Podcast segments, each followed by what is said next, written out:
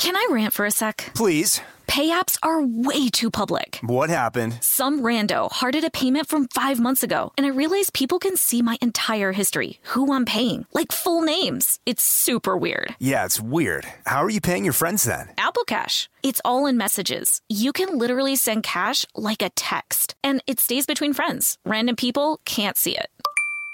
Did you just pay me a dollar on Apple Cash? Shh. Services are provided by Green Dot Bank, member FDIC. Terms apply. Imagine you're a fly on the wall at a dinner between the mafia, the CIA, and the KGB. That's where my new podcast begins.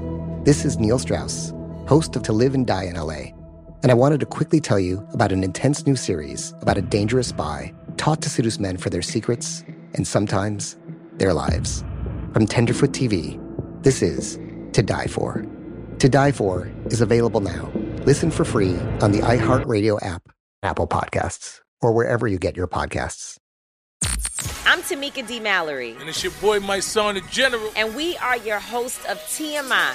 And catch us every Wednesday on the Black Effect Network, breaking down social and civil rights issues, pop culture, and politics in hopes of pushing our culture forward to make the world a better place for generations to come. Listen to TMI on the Black Effect Podcast Network, iHeartRadio app, Apple Podcasts, or wherever you get your podcasts. That's right. Ridiculous Crime is a production of iHeartRadio. Hey, Dave. Oh, hey, Um, Elizabeth. It looks like Zaron's still gone. Did Did you see that telegram? Uh, no, no, I didn't see the telegram. All right. Well, it reads, and I quote, "Hey, everybody, it's me, Zaron Burnett. I'll be back next week. I love a good Hofbrau." so, um, I guess I'll ask you this. You know, it's ridiculous. I do. Oh, Have you ever heard of anting? anting. This is No. something that crows do. Anting. They do anting. They want to do. Ah, ah, ah. Uh, no. So here's what happened. Uh, last year, 2021, a photographer captured this behavior, which um, naturalists uh, posited they thought happened, but nobody had ever captured it. Mhm. This guy, Tony Austin, got an image of a crow with its wings covered in dozens of tiny black ants. And I'm quoting an article here. In the throes of what appeared to be a behavior he described as a quote, very odd and violent dirt bath. Oh my god. They basically they're like the people who get pedicures by putting their feet in the with the little fish that eat the dead skin off their feet. I I guess so. we we don't really know. Like you know, the birders know. The birders. How do they get the how do they get the ants on them?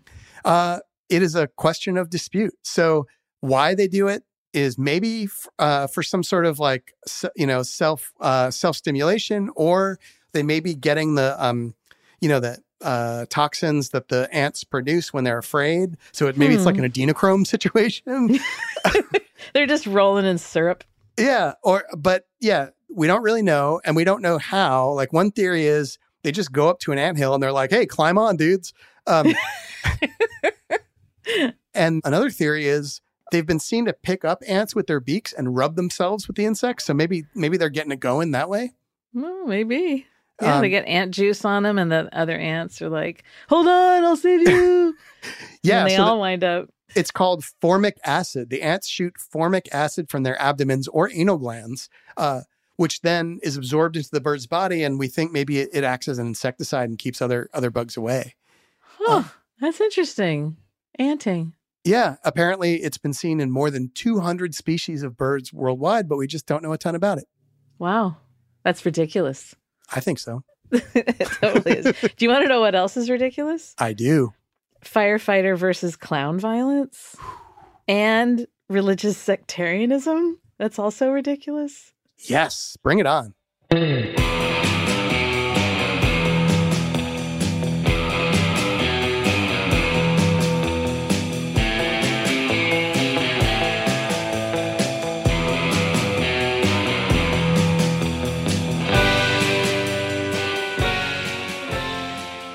This is Ridiculous Crime, a podcast about absurd and outrageous capers, heists, and cons. It's always 99% murder free. That I promise you.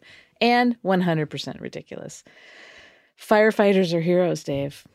They sure they are. they run in when everyone else runs out. They generally show up before an ambulance if there's a medical emergency. They they save kittens from trees. That's a classic firefighter move. Um, they only save people and pets and things, and they're also lauded on the hit Fox television show 911. Wait, how do you know about that? You don't watch television. I don't watch TV, but I've heard I've heard that. okay. So the ones that I'm going to tell you about today, though, they're not heroes. No heroes. This is back in the early days of firefighting in North America, Toronto to be exact, mid 1800s. So let me give you a little bit of the political landscape at the time. The police in Toronto uh, were pretty much controlled by Irish Protestant immigrants, Okay. and they're members of the Orange Order. Are you familiar with the Orange Order? Um, I'm familiar with the Orange Julius Order. That's a that's a sub branch. That's Oh. sort of like the way that the um Shriners are part of the Masons. Gotcha. so the Orange Order, it all goes back to like William of Orange beating King James II and the Jacobites in the 1600s With a sack of oranges, right? with a sack of oranges. Yeah, it was a brutal thing. Um, the Orange Order, here's like the main thing that we need to know. They're basically um, a big part of, they're at the center of sectarian violence in Scotland, Ireland, and in this case, Canada. So I don't want to get into the whole back and forth. I have a very strong opinion on this matter, but I also don't want angry emails or an orange parade outside my door. Bunch of So- Syracuse fans knocking you down. I'm just gonna I'm just gonna do my best and just tell the facts here. So um it is safe to say that the police and the fire services they drew heavily from the Orange Order in Toronto in the 1800s, and members of the Orange Order called themselves Orangemen. And then in there was a government report in 1841 that um, said that the influence of the Orange Order on the Toronto Police Department was quote a great and growing evil which should be discountenanced, denounced, and repressed by the exercise of every authority and influence at the disposal of the government. So like top down, they're just like this is bad business, you guys Okay. you should not be running the police department. It is important to note Toronto, totally wild frontier town back in those days. Saloons, bordellos. Um, as I was reading through all the research on this, I started to get the impression that a lot of these like psychos and hooligans in the police and fire departments were kind of hiding behind the protective name of the Orange Order. Oh, So it's like if you're just a madman, you're like, yeah, I want to be a cop. I'm gonna go bust some heads, and they're I'm in I'm in the Orange Order. Let me in because if you were a card carrying member, they just gave you a job. Like that was just well known. So there's no vetting process. Um, bad actors they'd be well served to join the Orange Order in order to do whatever they wanted under the protection of the Orange Order. So there's growing tensions at play too, because this is mid 1800s. The Great Hunger, Irish Famine, in full swing. The diaspora has begun. Um, and since Irish people are being starved out of their homeland, they fled to North America. We hear a lot in the US about Irish in New York or Boston or all these other places along the East Coast, but a lot of Irish relocated to Toronto as well. And these are Irish Catholic immigrants. And they're coming to a town run by Orangemen. oof. Yeah, not ideal. Sectarian violence, hatred, real, not ideal. Um, that's that delicate political state in Toronto at the time I'm going to tell you about. Um, I've oriented you to time and place. Dave, I want to talk to you about fire. I love fire almost as much as you love trains. I know it's close. um, do you know much about the origins of North American fire departments, Dave?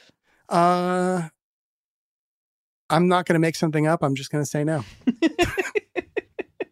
so they they weren't public municipal operations they were private businesses for profit private businesses at the time and they had like sliding scales for the cost to put out fires so like the richer the neighborhood the higher the cost and then there were always rumors that um, they would start fires to be able to get paid to put them out Mm, I, you know I, I didn't realize the practice was that old. so they were they really weren't the brave men and women of fire stations we know today. They weren't anything like Station 118 in the hit Fox television series 911. Or so I've heard. So here's an interesting thing about firefighters though that I learned when I lived in Glasgow. That have you ever heard the derogatory term Ned to call someone a Ned? No, I've heard yob, but I haven't yeah Ned. so ned is like a scottish name uh, for violent hooligans and I was told that it's an acronym for non-educated delinquents, Hmm. but um, I haven't been able to find anything to really like directly back that up. It's been in use for a really long time, and I did see that that was classified as a backronym invented after the fact. Is that the same as uh, the derogatory term for Italian immigrants in America, WAP, people say was without papers? I think so. That it's Yeah. not really. Yeah, it's a it's a backronym, which was a word that I learned. So. Okay. Neds, right? They terrorize and randomly attack people. They drink Buckfast fortified wine. That's about as much as I could tell. They also apparently don't like firefighters. So when firefighters respond to callouts, Neds attack them by throwing things like rocks, bricks, Molotov cocktails, Or like an, at- an, an atomic dustbin? an atomic dustbin. The Neds have them. So it's like at its worst on bonfire night. But this goes on throughout the year. So when I lived there, there was an article in the Guardian that said, quote, Youth set fire to cars in dead end streets and then lay in wait for firefighters whom they attacked with knives or stones. Holy cow. This sounds Right? like uh, sounds like purge night. It's well, what's weird too is that like here in the States, firefighters are totally lionized. And like you can't imagine someone lighting a fire to then like, and not just one person, like a whole group of people being like, you know what? Let's get us some firefighters tonight and just, you know, light them up. So This is that's dark. what's happening. so there are neighborhoods in in Glasgow where fire trucks they can't go without police escorts. Hmm.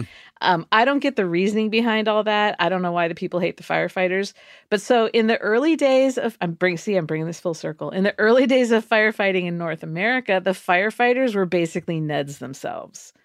Like they were not trained, they weren't heroes, and they just wanted to like mess stuff up.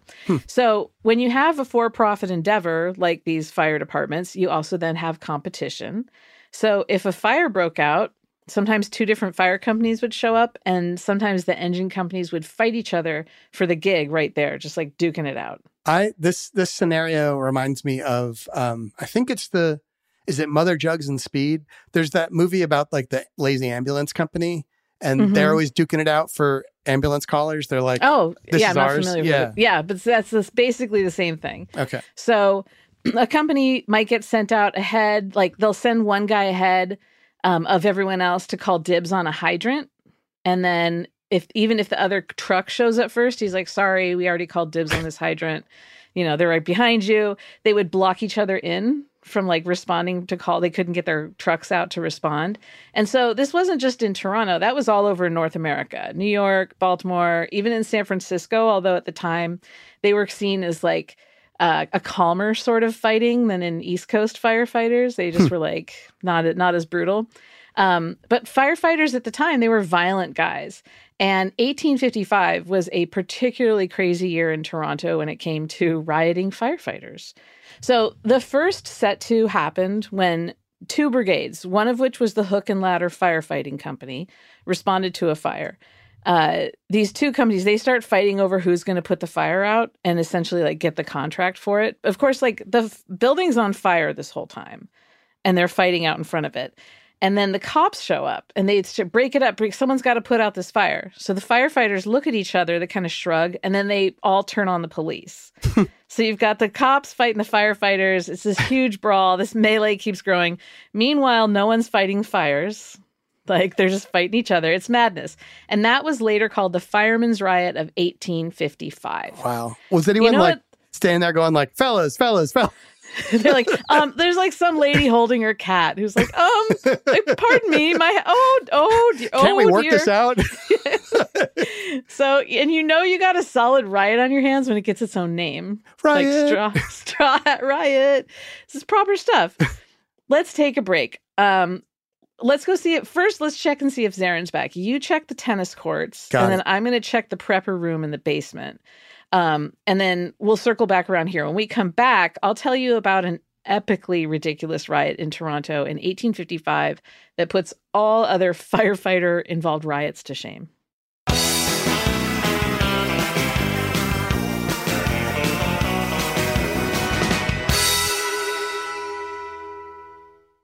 Can I rant for a sec? Please. Pay apps are way too public. What happened? Some rando hearted a payment from five months ago, and I realized people can see my entire history, who I'm paying, like full names. It's super weird. Yeah, it's weird. How are you paying your friends then? Apple Cash. It's all in messages. You can literally send cash like a text, and it stays between friends. Random people can't see it. Did you just pay me a dollar on Apple Cash? Shh. Services are provided by Green Dot Bank, member FDIC. Terms apply. As you know, the world can be a dangerous and unpredictable place. With every crime I've studied, I've learned one thing your best line of defense is your vigilance and preparation. You don't want to worry, you just want peace of mind.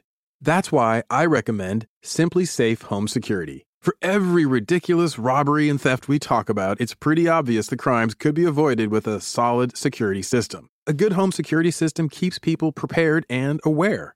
SimpliSafe is that system. It was named Best Home Security Systems 2024 by US News and World Report. And it doesn't just protect your home from crime, it also alerts you to fire, floods, and other emergencies. They offer sensors and cameras backed by 24 7 professional monitoring for less than a dollar a day. There are no contracts, and there's a 60 day money back guarantee. Get 20% off any new SimpliSafe system when you sign up for Fast Protect monitoring. Just visit simplisafe.com slash ridiculous crime. That's simplisafe.com slash ridiculous crime. There's no safe like SimpliSafe. Something that makes me crazy is when people say, Well, I had this career before, but it was a waste. And that's where the perspective shift comes that it's not a waste, that everything you've done has built you to where you are now.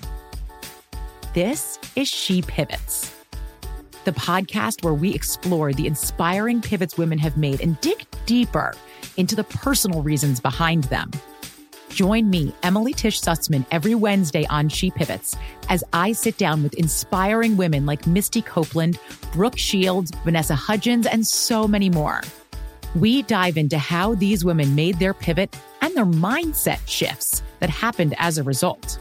It's a podcast about women, their stories, and how their pivot became their success. Listen to She Pivots on the iHeartRadio app, Apple Podcasts, or wherever you get your podcasts.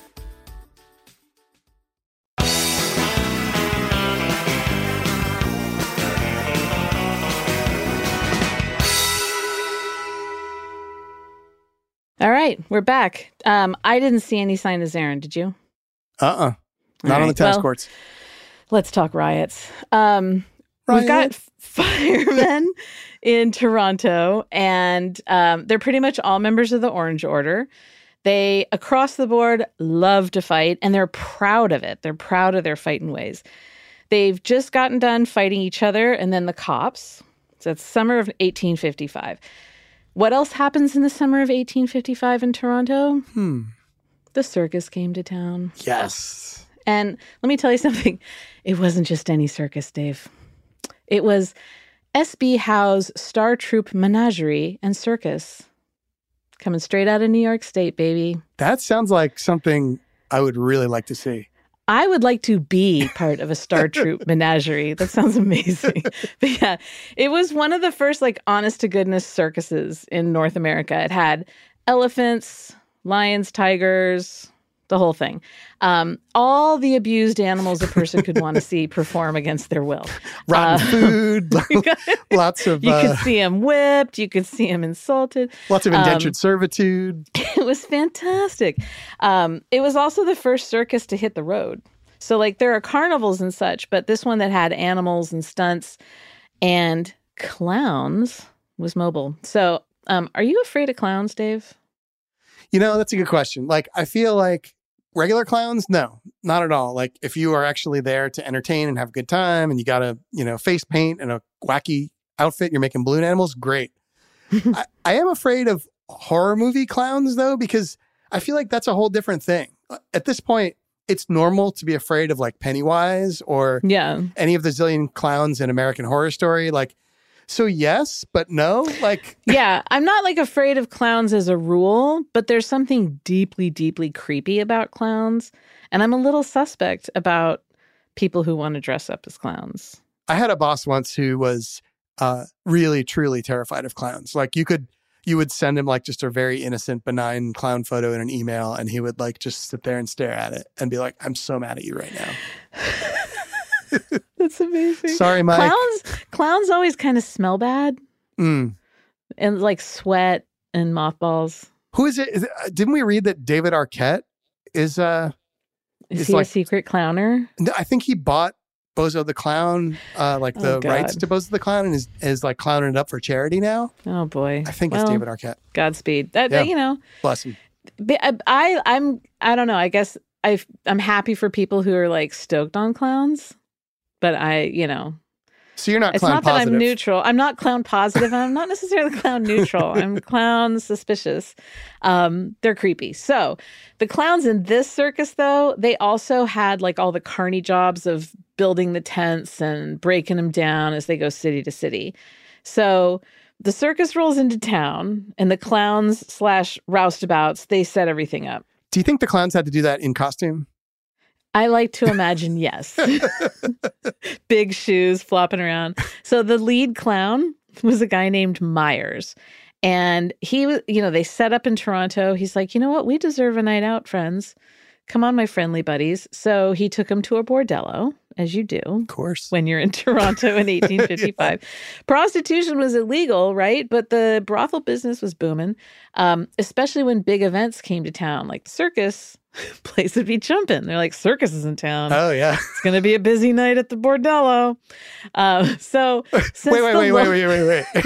what, you think it was circus night at the bordello? Like, like did some of the sex workers get into like? Would it pull out the people who were really interested in clowns? Like interested in clowns? No, well, I don't know. What if you're what if you're working at the bordello and a bunch of clowns roll in and you have a clown phobia, but you got to make the rent. I was thinking like you're you're in the big top, you're a spectator, and you're watching. You're like, you know what? I really enjoy seeing these clowns, This and I'm like, really getting me Yeah. going. I better go to the bordello. yeah, like then you retire to Probably. the tavern in Bordello. yeah, and then they're like, probably look more like a clown. like, I think it's just What do a you want me to do? crazy. I think it's just crazy everywhere you look at I those guess so. times. So, Honk, like, yeah. don't forget too, the local cops, like all the officials, are corrupt. Um, so they're just like looking the other way. Everything is just a free for all. They, they took the West out of Wild West and left the rest. So um, this saloon slash brothel that they went to was owned by a woman named Marianne Armstrong. Okay, And I'm telling you that because it is not important at all. It doesn't matter. so it's a popular hangout, though, for like none other than the Union Hook and Ladder, not to be confused with the previously mentioned Hook and Ladder Firefighter Company. So they're not only competing, they all have basically the same name. so the firemen are there, they're hanging out and drinking and carousing with the sex workers. Remember, the firemen in Toronto are pretty much all Irish Protestants and Orangemen on top of that. And the clowns, the clowns are Irish Catholic. wait, say that one more time. The clowns, the clowns are Irish Catholic. See, I really enjoy. it's a funny. Irish, Irish Catholics had trouble getting solid upright work then. Oh. Um, and being clowns didn't help their plight in the eyes of others, I'm guessing. But you know, there we there we are. Circus is in town. It's July twelfth, eighteen fifty five. Do you know what July twelfth is? Uh, it's the day after uh, the uh, guy from the previous Teddy Conrad stole two Oh, hundred that's and ten thousand dollars. Hmm, that's an interesting little uh, intersection there. Yeah. July 12th is Orangeman's Day, aka the 12th. Hmm. It marks the Battle of Boyne, the whole William of Orange thing I told you about earlier, the the Orange Julius victories. Got it. so the circus was in town Hmm. for the 12th and not just the circus. The Orange Order pretty much they spend the day marching in parades to commemorate this. It's a it's a very drum forward tone to their parades. Lots of drumming. You can hear you can hear these parades coming from really far away. There's lots of drinking, like a lot a lot and a lot a lot a lot of fighting. So it's So- basically it's like a Clancy Brothers song come to life. yes, yes. And for the Orangemen, this is the biggest day of the year. For Catholics, not. it is. It's a very tense time. So a lot of Orange Order lodges they purposefully hold their marches like through traditionally Catholic neighborhoods, which just heightens tensions. The 12th March in Toronto started in 1821, and it was the longest consecutively held parade in North America and the largest parade in Toronto up until the 1970s. So, solid, you know, it's a big deal there. Um, you know, the firefighters had been going hard in the paint all day. Like, they're sunburned, they're just like, you know, perpetually drunk and and ready to throw down. So, Hair trigger. Dave, close your eyes. I will not. Okay, fine. I want you to picture it. My eyes are Three closed. three clowns walk into a brothel. Their names are Myers, Lefty, and inexplicably Rodrigo. Howdy, chaps. Now, these guys may have been clowns in the circus and dressed up and done all the clowning and the antics and the whatnots, but they weren't dressed as clowns that night. These guys are also the roustabouts, right? Who assembled and broke down the entire circus operation, mm-hmm. heavy physical labor. What I'm trying to say is that these clowns were hard boiled and they were ripped. and they're also Irish immigrants. So I can say this as a descendant of Irish immigrants, Irish Catholic immigrants who made their way at this time to San Francisco, um, that those folks like to tussle. They threw down without hesitation. Was it like the wiriness of Jimmy McNulty? Of like, they could just like they're stronger than you would ever imagine because It- it's yes, just- like yeah. a secret creepy strength. Yeah. In my family line, I have a pair of brothers who went from nothing to like big time developers in San Francisco around this time, but they still acted as muscle for the sheriff when he wanted to rough people up off the books. So little little dukers. Um, the so these clowns walk into the bordello and they survey the scene. Drunken firefighters are just lazed about, swilling booze, yelling, fondling ladies of the night. The clowns knew it was the 12th, and they knew the firemen were all orange order. Everyone knew these things. But the clowns wanted a party. And when the clowns walked in, the firemen knew they were Irish. So, the clowns were standing there looking around, and a firefighter named Fraser walks up to them. He bumps into Myers. Good lord. Whether accidentally, on purpose, or accidentally on purpose, Myers' hat was knocked off his head and onto the ground. Pick it up, said Myers. Nope, said Fraser. I, I like to imagine that it's Frasier Crane, is played by Kelsey Grammer. so if you're listening along and painting a mental picture of this at home, let's all imagine Kelsey Grammer doing this. Ah, Myers, I don't know, Myers, Colin Farrell, Cillian Murphy, I don't know, whatever works for you. So there's a standoff. Fraser won't pick up the hat. Myers orders him to again. The place quiets down. Firefighters slowly get up from their chairs. Myers cracks his knuckles. A fireman twists his mustache and adjusts his suspenders. Lefty pulls a red foam ball out of his pocket and affixes it to the end of his nose. Another fireman takes his helmet off and puts it on the bar. Rodrigo, who is maybe Irish, who knows who cares, wipes two streaks of white grease paint down his cheeks. Yes. My dudes, it is on. Chaos breaks out. Fists fly, chairs are tossed, grown men scream. Brothel workers sit on the stairs and watch in fascination. When the dust settled, those three Irish clowns had beaten the miracle whip out of the firefighters. All of them. Two of the firemen had to be hospitalized.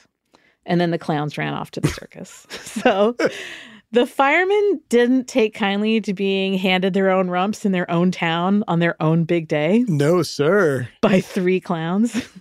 Beat These those, three clowns. they're supposed to be the beefy boys. Yeah, they're totally the beefy boys, and this is like this is their time, and then they just get the whooping to end all whoopings. Now, when we come back from this break, I'm going to let you know how they dealt with these clowns.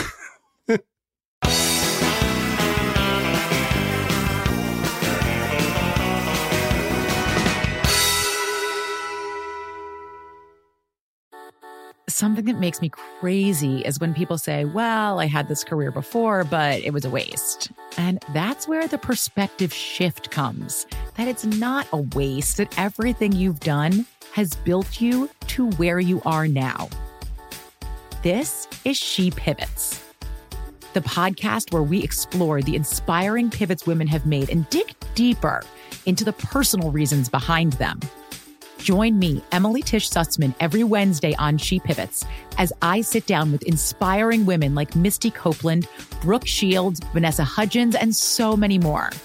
We dive into how these women made their pivot and their mindset shifts that happened as a result. It's a podcast about women, their stories, and how their pivot became their success. Listen to She Pivots on the iHeartRadio app, Apple Podcasts, or wherever you get your podcasts. Hey, my name's Jay Shetty, and I'm the host of On Purpose. I just had a great conversation with Michael B. Jordan, and you can listen to it right now. Michael is known for his performances in both film and television.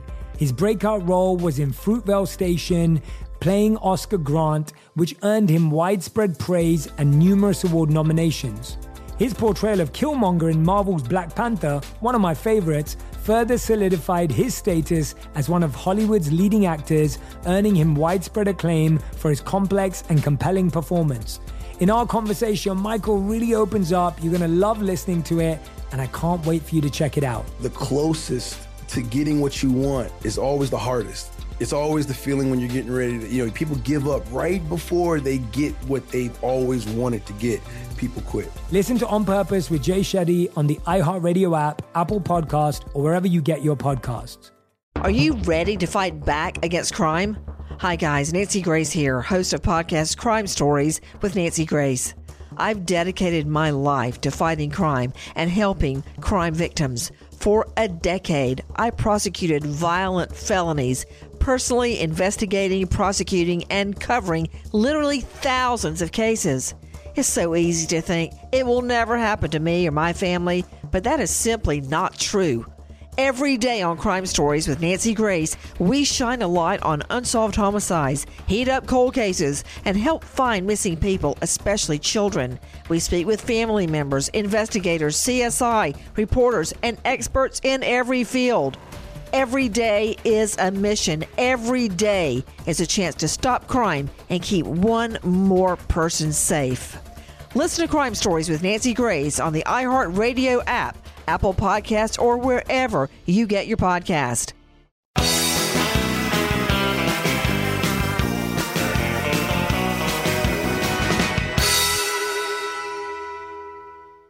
So when we left off, the firemen and the clowns were duking it out in a bordello, and the clowns won. The firemen, Dave, were displeased, to say I- the least. I would bet. Yeah. So the next day, they got a group together. You know, these these folks could assemble a mob in an instant. These Orange Order guys, It's like a convoy they- without the trucks. completely. "Er, er," They they were just doing that noise with their mouths. "Er, er."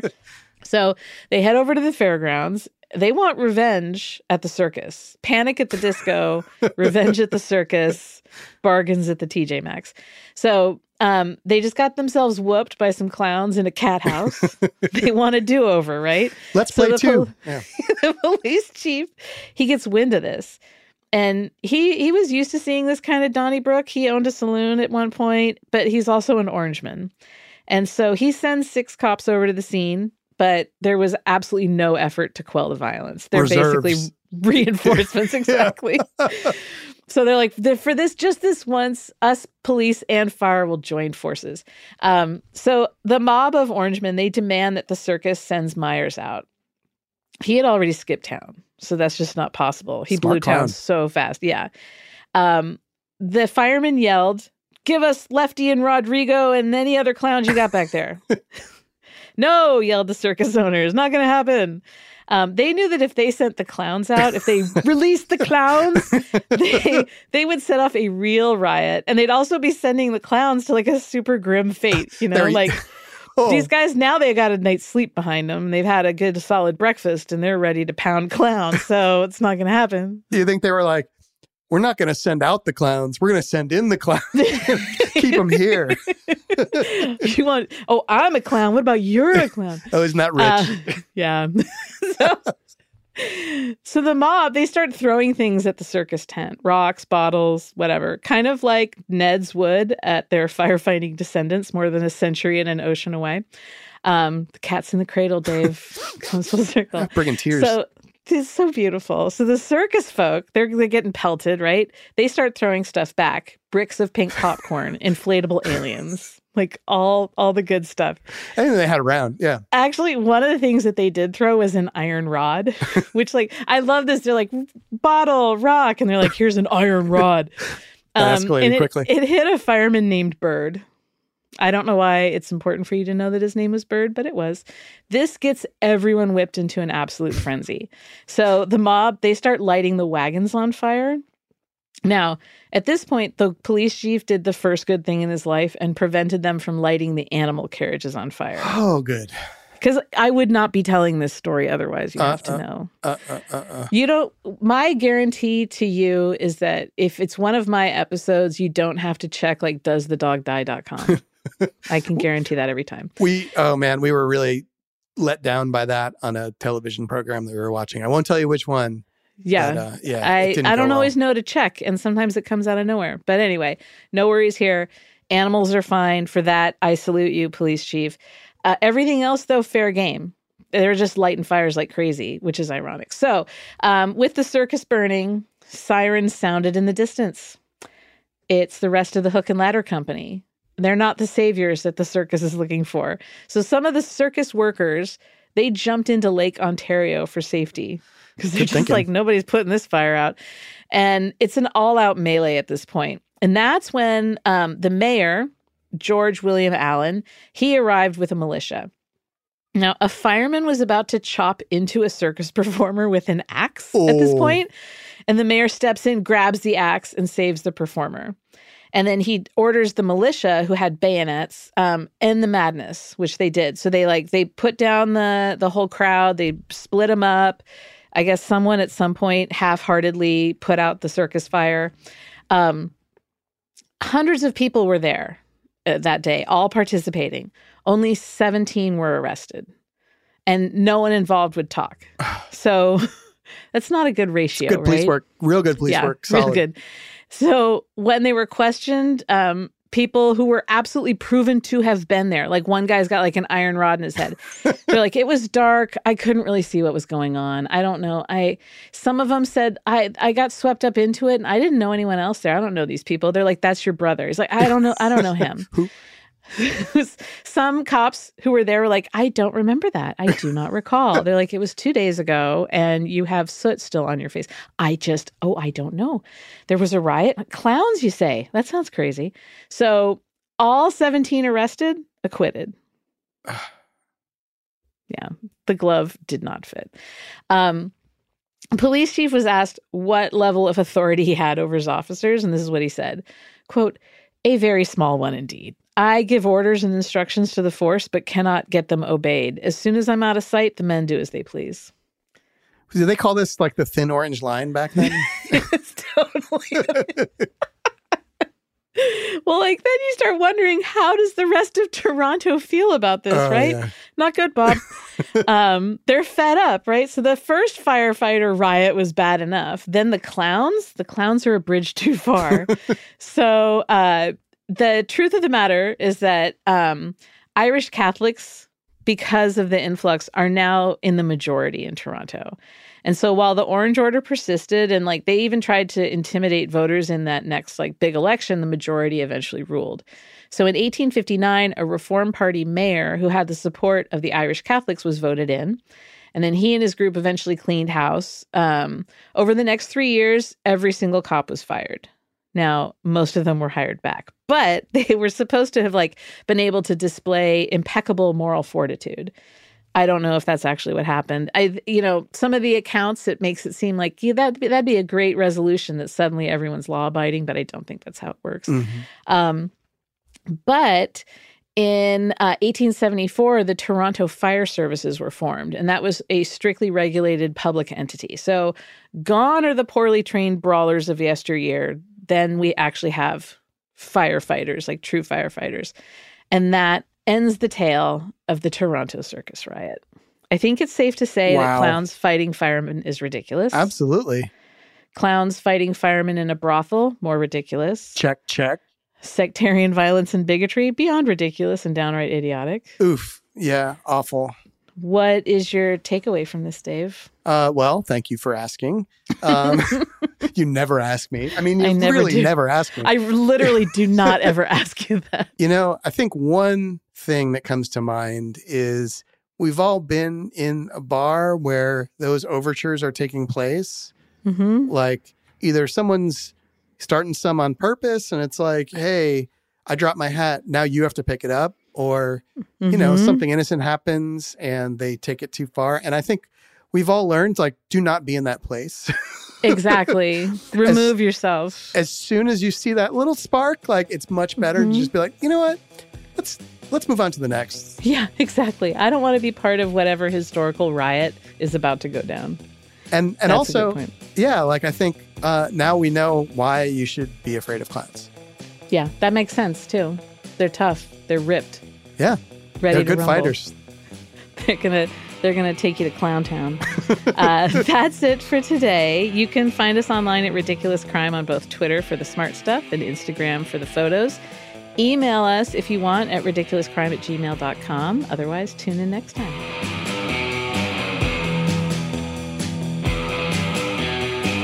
Ridiculous Crime is hosted by Elizabeth Dutton and, well, Dave Kustin. That's me. Produced and, produced and edited by Double Duty Dave Kustin. Also me. Research, research is by uh, Andrea Song Charpentier.